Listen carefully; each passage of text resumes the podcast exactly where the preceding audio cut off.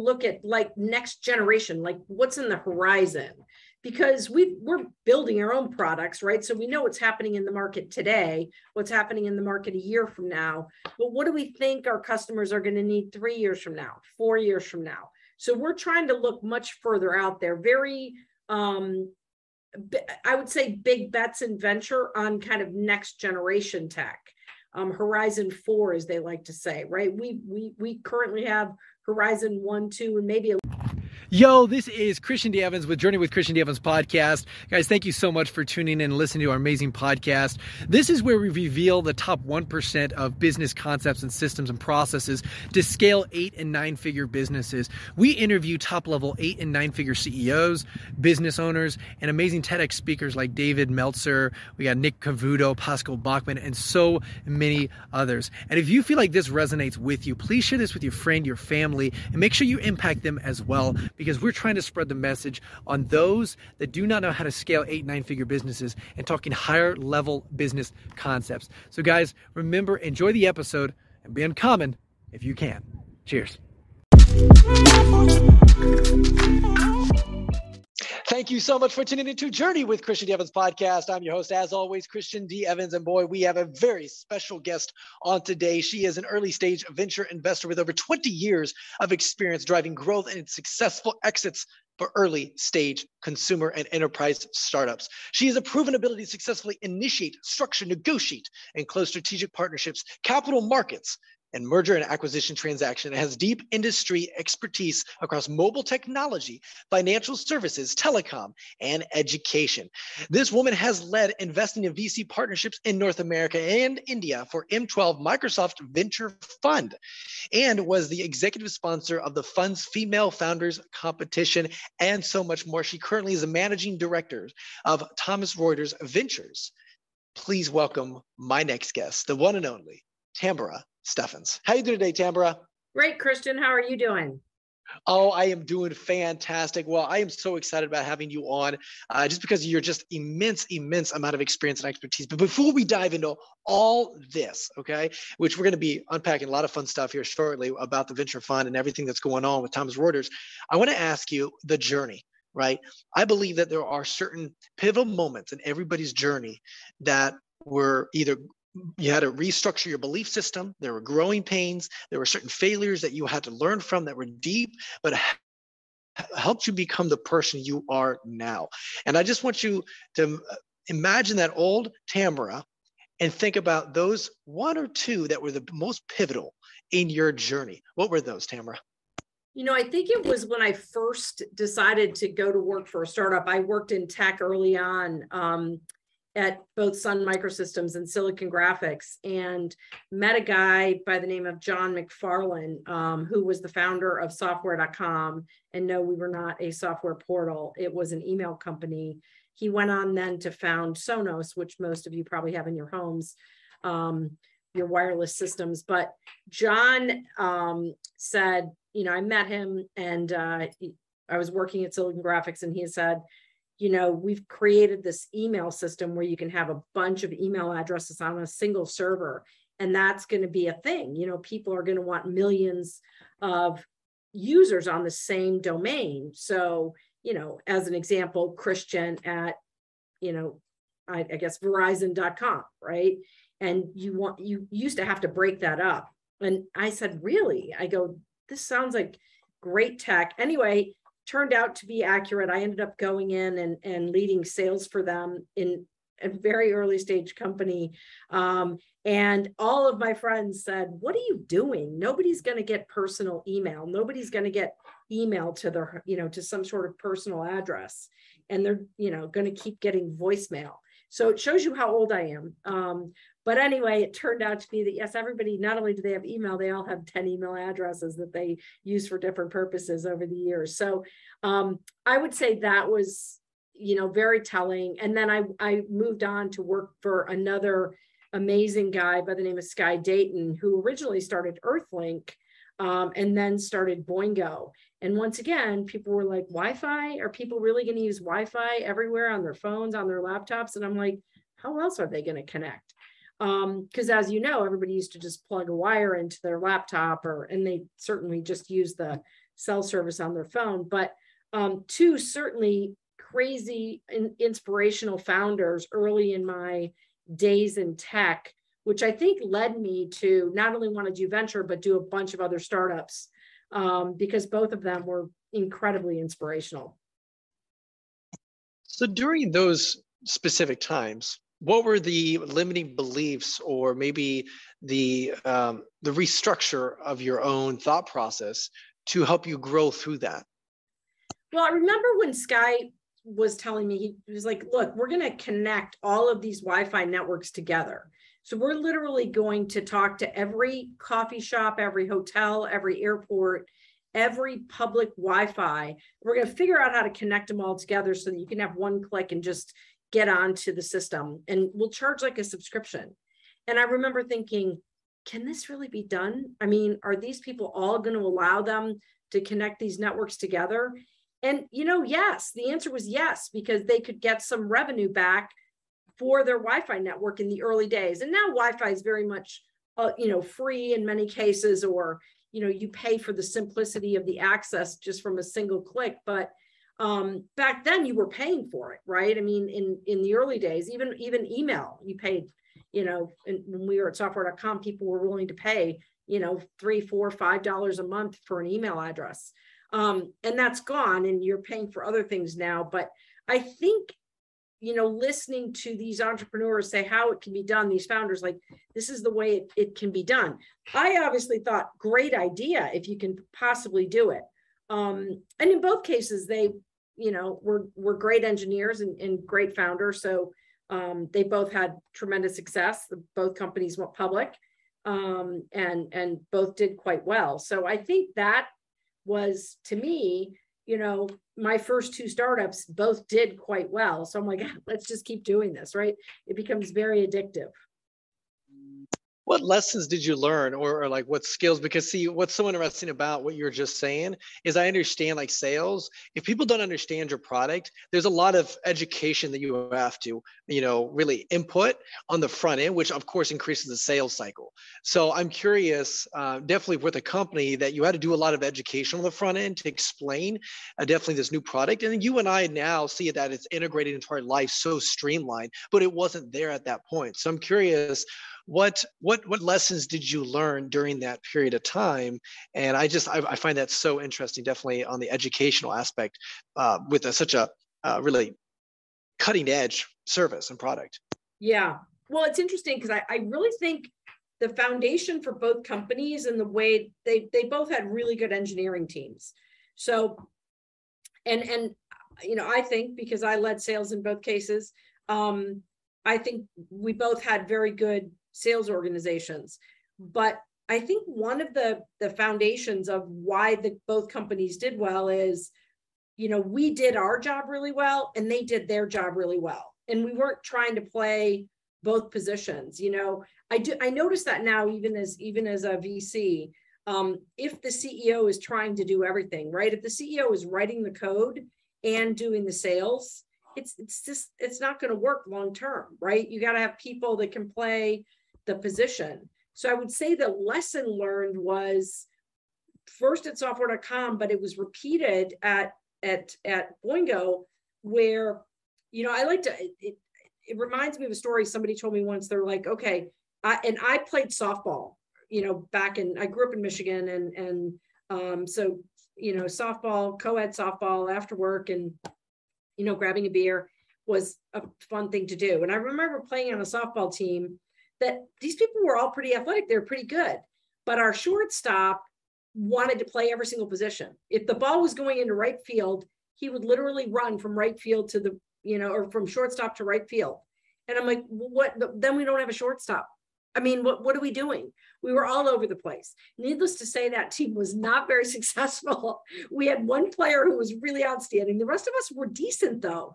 And the thing is, if we would have all played our positions, we probably would have won a lot more games, right? Thank God there was beer after the game, um, because otherwise it would have been a train wreck, right? Um, but I think that was it. Like we really tried. Like they would explain the product to the sales organization in both cases, break it down, lots of really good demos, understanding the value, like you said, the value proposition of why would you buy this product, right? Now, in both cases, I will say there was product market fit because people were getting their own email addresses, right? So, I mean, it was a thing to have, you know, personal email on your, eh, you know, on your ISP, right? So you would, when you got your internet service provider, you would get an email address that would go with that, right? So it was a thing from, you know, overall perspective of we were able, that part of the market had already been solved. People wanted it. Why did they want to buy it from us? And what was better about the technology? You know, the engineers did a great job explaining it. Boingo was a little bit harder, right? Because tying all those Wi-Fi networks together and saying, pay me a subscription so you can get, and it's still a thing, by the way, because you can still buy, you know, Boingo and you can connect on various airplanes, et cetera. So there's still a need for um, Wi-Fi subscription, but they did a great job of explaining the tech so that we could go out and get all those coffee shops and airports to sign up so that we would actually have a product. So that in in in position number two at Boingo, we were the we had to sell two things. First, we had to go sell, hey, take our technology so we can connect your coffee shops together. And then, hey, Mr. Person on the street, you should buy a subscription, right? So it, it was a very different um, different approach, similar in a lot of ways, but but also different. Just that it was even more consumer uh, focused than than uh, software.com was. So yeah, but this is awesome. Lessons. No, this makes sense. Okay, and so let me ask you in regards to the the skills that you acquired right? And i love what you said there in the team right? Each team member has a specific skill or a job requirement that they're better at it than anybody else right? And i'm curious with your journey what did you discover about yourself that you're like okay hey i'm actually better at xyz than anybody else on the team and those skills that you obviously really dialed in you're able to obviously now deploy with thomson uh, reuters. So i'd love for you to tell us a little bit about that yeah, I, it's still sales, right? I mean, it's basic sales. I, I'm pretty good, you know, I'm relatively technical person having grown up in the tech world. Um, but my big question to every engineer who creates a product that I have to go sell is why? Why do I want this? Tell me, you know, how does this work, right? Another company that I was at that we ended up selling to um, Synchronoss um, was it was backup software, right? And for your phone. And I'm like, really? Like what do people why do people need this? And i remember an engineer telling me we can sell this to any big you know telco verizon at&t anybody. And i said why? And they said well because everyone drops their phones in the toilet. I go they do? And they're like think about it. A guy puts the phone in his pocket and there it goes and so I'm like, that's my sales pitch. And it was 100% true. So Verizon actually bought so much of the software, it was crazy because they had they had you know tens of millions of people that would go into their store and their big advertisement was if you lose your phone if you drop your phone if it falls in the pool or the toilet we will give you your phone back and it will have everything on it and all you had to do was pay one dollar a month to make sure everything was on your phone that doesn't exist now. We have the cloud, we have different technology. But back then, that wasn't the case, right? If you lost your phone, you lost everything, right? And so it's interesting to see how technology, you know, has grown up and how you, you know, could sell it along the way. So I think my superpower was really understanding what the value of that technology was and then developing a sales pitch that was worthy of the dollars I was asking for. Oh, I love that. I love that because, like you said, it's just simplifying the messaging, right? Just that one little thing, boom, marketing, and then of course, not only were you able to sell it to, uh, uh, was it Sprint or Verizon? Verizon. We Verizon, Verizon as well. We sold it to everybody, so, but yes. So both of them, yeah, yeah, yeah, But then they were you were able to help them also deploy that messaging, marketing message that made them differentiate themselves from market as well, uh, which is incredible. Now I want to talk a little bit and loop in Thomson Reuters because you guys are doing some very exciting stuff uh, with raising almost 100 million dollar venture capital for a lot of early stage. I want to ask a little bit about the investment thesis a little bit uh, because your guys' investment thesis is slightly different.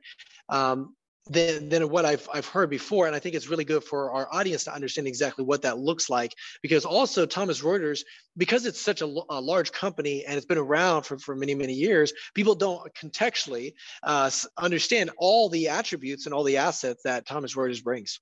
Yeah, yeah. So Thomson Reuters is a very large company, publicly traded. We're headquartered in Toronto, but we have um, big offices. I'm in our New York City office today, and then we also have a a big office in Zug outside of Zurich for European headquarters. Um, so, you know, we people don't really realize a lot of times when they think of Thomson Reuters, they think of Reuters, right? The the big media company, the photojournalists, you know, what you see um, in the press, because it is, you know, one of the most trusted news sources on the planet. Um, but it's actually a pretty small part of our our business, a huge part of our brand because Reuters has such a great brand. But Thomson Reuters together, we we actually have three big technology angles at the company. We sell a lot of software in the area of tax, a lot of software in the area of legal. So, and think next generation tax, next generation legal, and then risk, fraud, and compliance. So, if you think about that, we do a lot with money laundering and work with state and and the U.S. government. So, um, that's a super simplified version of what we do, but we we do have the biggest legal and tax software practices on the planet. So when we invest, we try to invest in either adjacent technologies or technologies in those verticals where we can really help the founder either through integration or go to market. So we really focus on that. We do look at news and media as well, although it is a smaller part of our, you know, overall technology piece. Um, uh, and and they're they're the Reuters team is very self-sufficient, as most people know. They're they're probably some of the best journalists and and uh, media people out there. Um, but we we do look at some new technology in that space here as well. But mostly legal tech and risk, fraud, and compliance, I would say, are the big buckets that that we look at, and really where our revenue is generated today as a company. So with that being said, then when you guys are deploying that capital in those specific kind of industry and buckets, okay, uh, and you guys come alongside because it's such a well-established brand, do you guys find um, I'm curious, how do you guys look at that? Because I would imagine there's so much deal flow. How do you identify which deal? Because I do know you guys focus on the Series A kind of category a little bit. So there is proof of concept, there is, you know, value prop. They've probably got some revenue established. Um, help me understand a little bit better about your criteria. Is it really established on around the founder and saying, okay, well, uh, you know, the structure of the personality, do they have previous exits, et cetera? Or is it like also kind of the financials and maybe the, the, the proposition of the market? What does that look like? Yeah, I would say we actually do really traditional diligence, like a, a, standard venture fund, with one exception. Because we have our own tech practices and our own products, we can bring in our head of product for tax or our head of product for legal or our go to market for the government sector if we see something we like. And often, even before we make an investment, and not always, but if we have time or they're not looking for their Series A right now, but their product is ready, um, we're happy to bring them to market with us, right? So there, there's a really cool company we're looking at right now. We talked to them about five months ago, introduced them to our head of product and our go to market. They're already integrated into our products that we're taking into the legal space. And you know what? We might do an investment in them now. So it can go in two ways. So because we're a corporate fund and because we're tightly aligned with business development, we often will will go ahead and take take uh, take founders to market. And they love that, right? Because we can show them the value up front. Now we can move just as fast as a traditional venture fund. So if somebody's raising a series A, they already have a lead. Our check size is usually three to five million. Um, and we need to move fast, we will do that. We but we still will probably invite our head of product or somebody else to listen to the pitch because it helps us move with diligence faster because we've got our own research teams, our own tech teams to be able to help us look at things. They're not part of the decision as far as our investment committee. We do keep that just to our venture fund. Um, we have an investment committee for the venture fund. Um, so we don't get permission, if you will, from product or engineering. That's not part of our process, but it helps us understand if the product is a good fit and if we can help that founder. But we do it as quickly as possible in most cases. So um, yeah, I, I think the big advantage of a good corporate fund is who's behind them, right? So I have a huge, you know, research team, engineering team, product teams, lawyers, tax accountants. They're all, they all work here, right? So when I'm looking at a company, I can say, hey, look at this new tech. What do you think? Um, it's the best diligence team anybody could ever ask for. So okay, so you have because of your guys' resource, you have a, a kind of a, a, diligence team, which is nice, and they kind of give you an analysis and data. What uh, what are they looking for in regards to a good deal versus a bad deal? What are some of the red flags uh, that say, oh, this is probably not. We should probably go ahead and maybe next quarter or next year to be able to relook at that. What does that look like? For us, we really try to look at like next generation, like what's in the horizon because we we're building our own products right? So we know what's happening in the market today what's happening in the market a year from now. But what do we think our customers are going to need three years from now four years from now? So we're trying to look much further out there very um i would say big bets and venture on kind of next generation tech um, horizon four as they like to say right we we we currently have horizon one two and maybe a little bit of horizon three so from a venture perspective, we're looking at horizon three and four. So we'll bring that back in. A lot of times our internal teams haven't even seen, you know, various types of AI or machine learning, or we really love natural language processing, NLP, because we use a lot of that in our legal products. Um, so we really try to pull in, you know, what is the next generation there? And that's it to us, that's kind of a key part of why we make a decision to invest right? Um, yes, product market fit important, you know, got to have something there so we understand where it fits and how we can help them. Um, revenue, not as critical, um, but I would say most now going into a series A, people do want to see a million plus or so in revenue and some sort of revenue waterfall that shows where that's coming from longer term. But we're really no different than any other fund, I think, out there. Interesting. So I'm curious because when I talk to a lot of VCs that are, you know, invest into more of that that unicorn style, right, where it's that pre-revenue kind of structure, and they're just kind of looking at it. They rely a lot of their data on the founder, right? It's not so much as the the the, the product, the service, whatever it is. Um, it's really the the established the founder, and they put almost like 90% of their data on that. And, and in, in, Series A, you and I understand that that company is at a different point, a different different stage. So I'm just curious if you could maybe put in a percentage wise how much how much emphasis do you put on the founder? How much emphasis do you put on the financials? And like you mentioned how much emphasis do you put on the product market fit? Because i do understand when you look mm-hmm. at an offer or deal it is very contextual. And you have to say there are certain green flags and red flags in each one of those categories that help you determine okay yes this is really good. And you kind of just laid that out a little bit but i'd love for you to just maybe get a little bit micro with it. Say okay well you know you give like 33.3 is it all even 33.3% of founder? And you're looking at it and say okay they've had success they've had had an exit, they've done this, they've done that. Okay, cool. Check, check, check. Wonderful. And then they look at the financials. They got a million dollars. They got this. They got value prop. They got proof of concept. They got some, uh, you know, letters of intent maybe established for some enterprise deals. So I'm just curious, or is it is it slightly different? I, I just love to kind of get a little micro with it. Yeah. Well, by the time you get to a series A, I would say we're not looking at just the founder, we're looking at the team, right? So, who has that founder been able to bring in? So let's say there's three or four, right? So um, we'll look at the team, and that will be, I would say, 40 to 50%, because you do need to make sure you have that team, as we discussed before. You can't have the, you know, the shortstop playing every position, right? So we want to know that they brought in a really good CTO or or head of engineering, you know, and that the CEO is is running the company and and that head of sales becomes a really key person, right, in that Series A, in my opinion, right? Who's going to help them get to the Series B?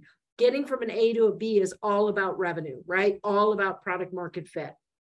So I would say, yes, then we look at the financials. So half of it is the team and the track record of the team. And where were they before? And did that head of sales, as an example, have they done this before? Because that's not it that's a hard position to find right somebody who can actually get them from a series a to a b so that's really important. And then um, if you look at it from from the other half, I would say, then we look at the product, right? So, um, like we'll try to dig in and see is, is is this cooked enough that they can actually go sell it, right? So if I look at the revenue, because you could have sold a million dollars and really the product's not quite ready. So we will dig in on the product and make sure it really is ready to ship.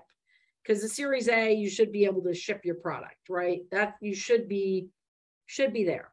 Um, and then we'll look at the waterfall revenue, sales, you know, what do they have for the next year or so? But that ends up being a small percent percentage of the decision because first we had to have a great team then we had to have some sort of product market fit right shipping some at least sort of revenue so if you look at 50 25 25 but i still want to see you futuristic right? So maybe i'm going 50 you know 20 20 10 and the 10 is show me what your waterfall is show me what your you know what is the total addressable market right? Everybody comes up with some crazy number. What's real? Like what don't tell me you're going to go from 1 million to 50 million in one year right? And we see that. I'm like that's not going to happen I appreciate that. Yeah, and and uh, I see that all the time as well with the different slide decks and deals. It's like, oh my gosh, the projections of this, and it's like funny. So I appreciate you unpacking that. I do know it's very contextual, but I I love what you said there. It's regarding the team, the financial, the product market fit. Now, I want to ask you when you guys deploy capital, and you guys take a very active role in in that you know uh, in that company, right? That startup, whatever it is. Okay, and I'm curious, how do you guys like to see that capital deployed or distributed? Is it more of R&D? Is it more sales? Is it more of you know building out the infrastructure? Uh, and I know it's contextual. It's really dependent upon what, what that looks like. But is there is there something that you prefer to say, okay, hey, we like to deploy this capital because we know we want to get a return on investment, et cetera?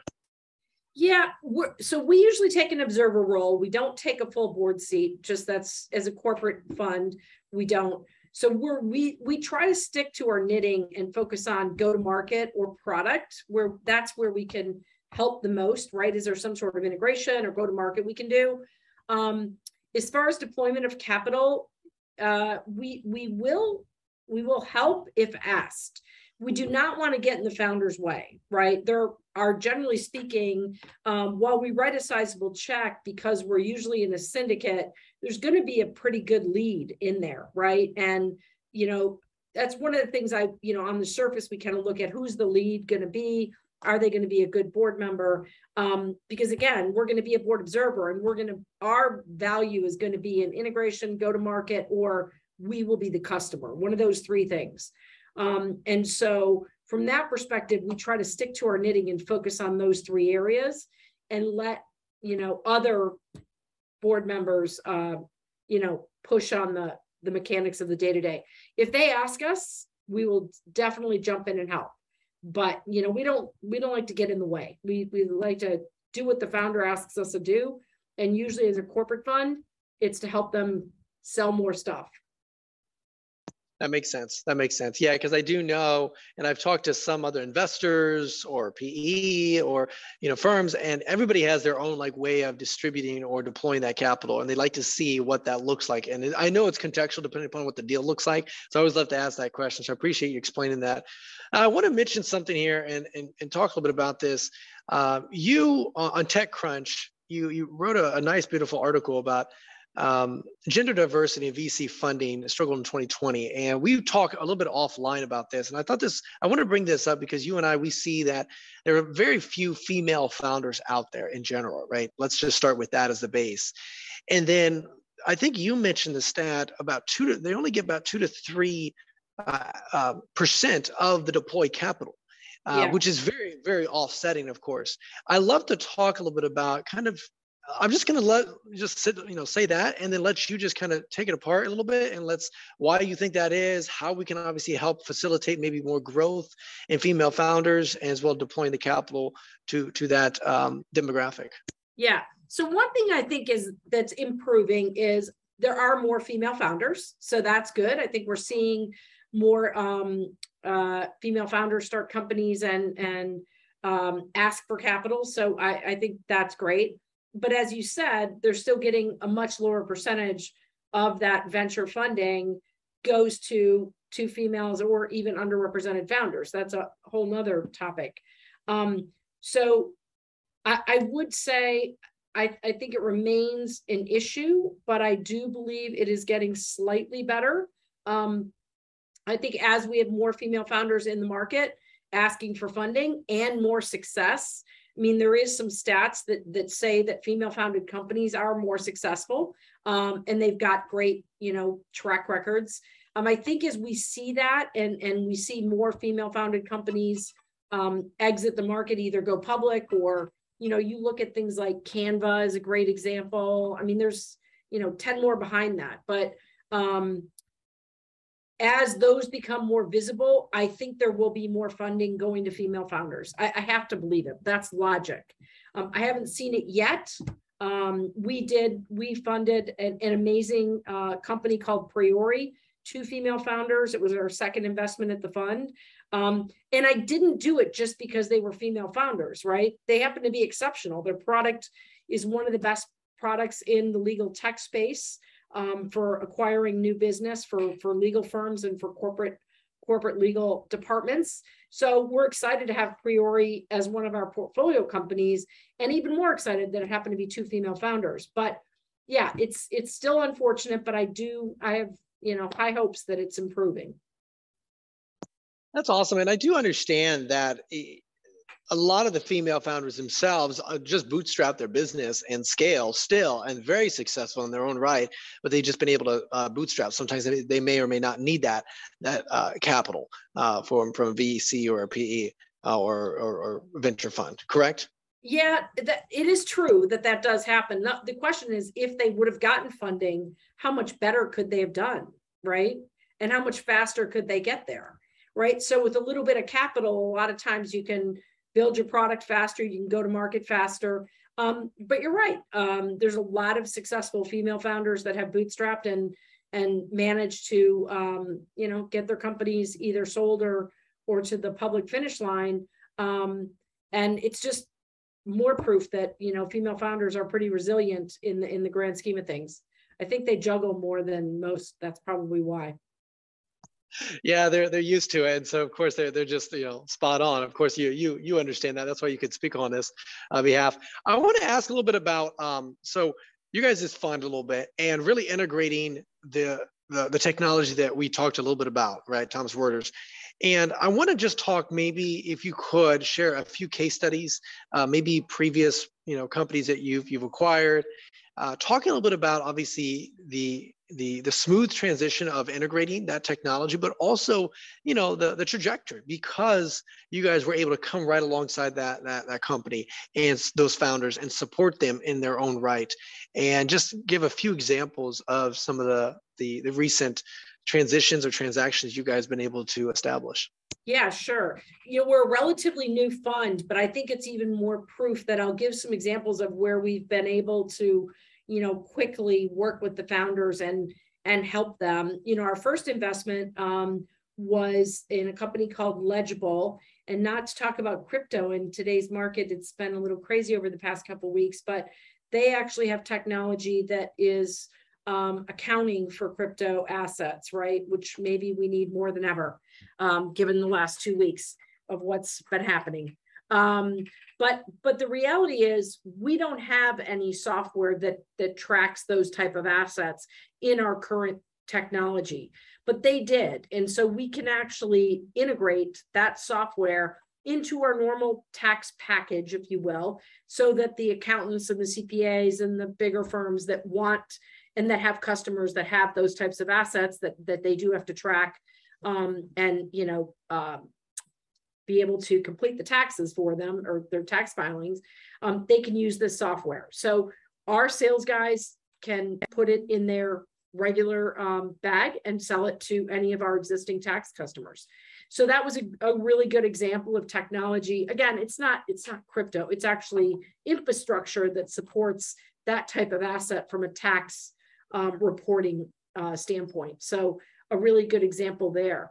Um, Priori, the female founded um, legal tech company that I mentioned, they actually have kind of an automated RFP process so that a corporate law firm um, could, uh, I'll give an example like Google could, if they need a specific type of legal talent, say for um, bringing things into the port of Louisiana, right? So you know you need somebody who understands the law in Louisiana, and therefore you need to understand how to bring goods into that port. You're not going to have that in-house counsel, right? They're not going to understand that. So can I submit, you know, something out there that would then get me that type of legal talent um, and be able to secure that. And there's a product internally at Thomson Reuters called Legal Tracker. And corporate law firms and big law firms use that to track time. So we use outside counsel for a bunch of different legal tasks, a lot of different legal tasks. And we use they those law firms use something called Legal Tracker to tell me how much I'm spending on my legal spend for different projects and different categories, right? So they've integrated that into their core product that they now have both a marketplace and this RFP. I'm simplifying it for, for the sake of, you know, getting through the discussion, but, but they're able to use some of our technology with their own technology and they just have a great product. I mean, many corporate law firms have picked this up now to solve, you know, a, a big problem of finding the right legal talent for a specific problem. So it's, it's, relatively um, I want to say easy, but we do try to really dig in and figure out where these founders who have legal tech or tax tech or risk fraud and compliance technology or anything adjacent, how can we help them, right? And so we do a you know working session early on, right away when we meet them and say, how can we help you go to market? Um, which hopefully makes them understand taking our money is going to be uh, valuable to them not just from a money perspective. You know, what's interesting to me is um, how you're able to integrate that in a very smooth transition, right? Um, I'm curious though, with because these are these these kind of technology for those specific uses. Um, I would, with the founders that you're working with, do you have to is there a lot of education on the front end or do they already see the value and say yes we need that make sure that we're obviously protecting ourselves long term what does that look like yeah, I would say if they are calling, if they are doing anything related to tax or anything related to legal, they know who we are. So, I mean, we're, we're the biggest player in both of those categories. Risk, fraud, and compliance, although we're a big player there, sometimes we have to do some education in that category. Um, in other categories, sometimes it's adjacent, so they don't know us as well. So we'll say, you know, we're calling on the same person that you call on, and here's the value, right? It's adjacent to what we do, but we can help you, right? So in some cases, we have to do a bit of a education, but I would say if they're in tax or legal, they know who we are. Yeah, I figured they did, but I was just curious that they saw, you know, integrating that into their their, their platform, et cetera. And what I found so interesting is you guys able to integrate that. And you know, I would I, I don't know the numbers, and maybe you could share. Like obviously the the profit margins increase just because you don't have to hire as much, or you know, do uh, a lot of that is automated, a lot of that is systematic, and maybe you have a manager that does, you know, instead of hiring ten or fifteen people or a very high CPA on the back end for financials or taxes, you're able to really systemize that whole process. Is that correct? Just because you're able to streamline yeah. it with your tech? I would say, yeah, in most cases with legal and tax technology, you're going to reduce uh, either time to market or just cost. Um, but we did just do an investment in a company called DataGrail um, that really isn't in our wheelhouse specifically, but they sell it to the general counsel in most corporates. So we sell all of our stuff to the general counsel in most corporates. But what they do is they they can pull personal information so that if you're you know buying something at you know i don't know target and uh, you have a target credit card or a target red card um, and you call them and you say i need all of my data. I need you to clear it away right? For whatever reasons personal reason or they've had a, a fraud issue they've got to be able to do that from a regulatory perspective yes, in Europe for sure, and even more so now in the United States. So DataGrail can integrate into all these backend systems. They have 1,400 plus integrations, and they can, with a single click, wipe away or pull all the data to be able to look at where your name is in that database for Salesforce, for restoration hardware, some of those big companies that need, they have to be able to do this. And it used to take them, you know, 10, 20 people to be able to find your name, and where you sat and every time you went in to buy something or you know in, in the case of salesforce every time somebody's looking you up you know, on their CRM system. So um, they save a ton of money, right? Because they've automated the entire process on going out and finding personal information. But they're calling on the same person we're calling on. So we can go into that general counsel together and offer them a solution that's a great fix for the problem we know they have. It's a holistic approach. I love that because they're already coming in to service yep. this, and you come alongside and say, "Hey, well, we can service X, Y, Z," because you're gonna, you know, be in that same situation. This exactly. is really, really uh, Tamara, I really appreciate our conversation today. I love the journey of you know what you had to go through, but also you know the skills, the lessons, and really being able to dial this in. But also the unpacking your guys' thesis and investment thesis and your strategy, and how Thomson Reuters is able to come alongside at a very very uh, integral part of these these founders, really helping them take it to the next level because deploying capital, but also the technology and streamlining it uh, because of you guys' infrastructure. Um, Tamara, for those that are listening uh, that want to learn more, that want to maybe see the value, of course, they definitely see the value of it, and they want to have that conversation or maybe a conversation with your team. Um, how do they do that? Um, they can email me at just uh, tamara.steffens at tr.com. Um, uh, and I'm on Twitter at Tamara Steffens, so they can DM me there. That's always a good way. Or LinkedIn, uh, link into me at Tamara Steffens and send me an email. And I'd be happy to answer any of those. As a former operator at the two examples I gave you, I, I do try to really understand from the founder's perspective um, how to help, right? And, and what can I do? And I, I, I promise not to be the shortstop that will run to right field and try to catch the ball and play my position to drive their growth and hopefully drive their revenue numbers um, to where they can get to the next round and be successful and therefore we can be successful together that's the that's the beauty of it right i think somebody said i, I read on twitter i can't remember who who said it but uh, they said uh, the best vcs were always they were first operators. And uh, i like to say i agree with that 100% um, if you've done it yourself and you've you know had to make payroll and figure out how how you were going to get to the next round you're much more likely to be able to sit down and help that founder. So valuable and having those synergistic relationships between the founder and the fund at a very very high level and a deep level just not just the financial writing a check right? It's so much more.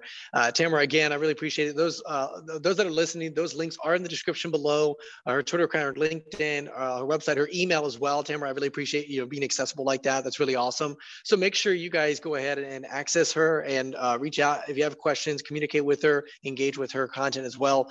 And tamara before i let you go again i really appreciate you being on here. I always love to ask my guests before i let you go is there any last words of wisdom they like to share with our audience?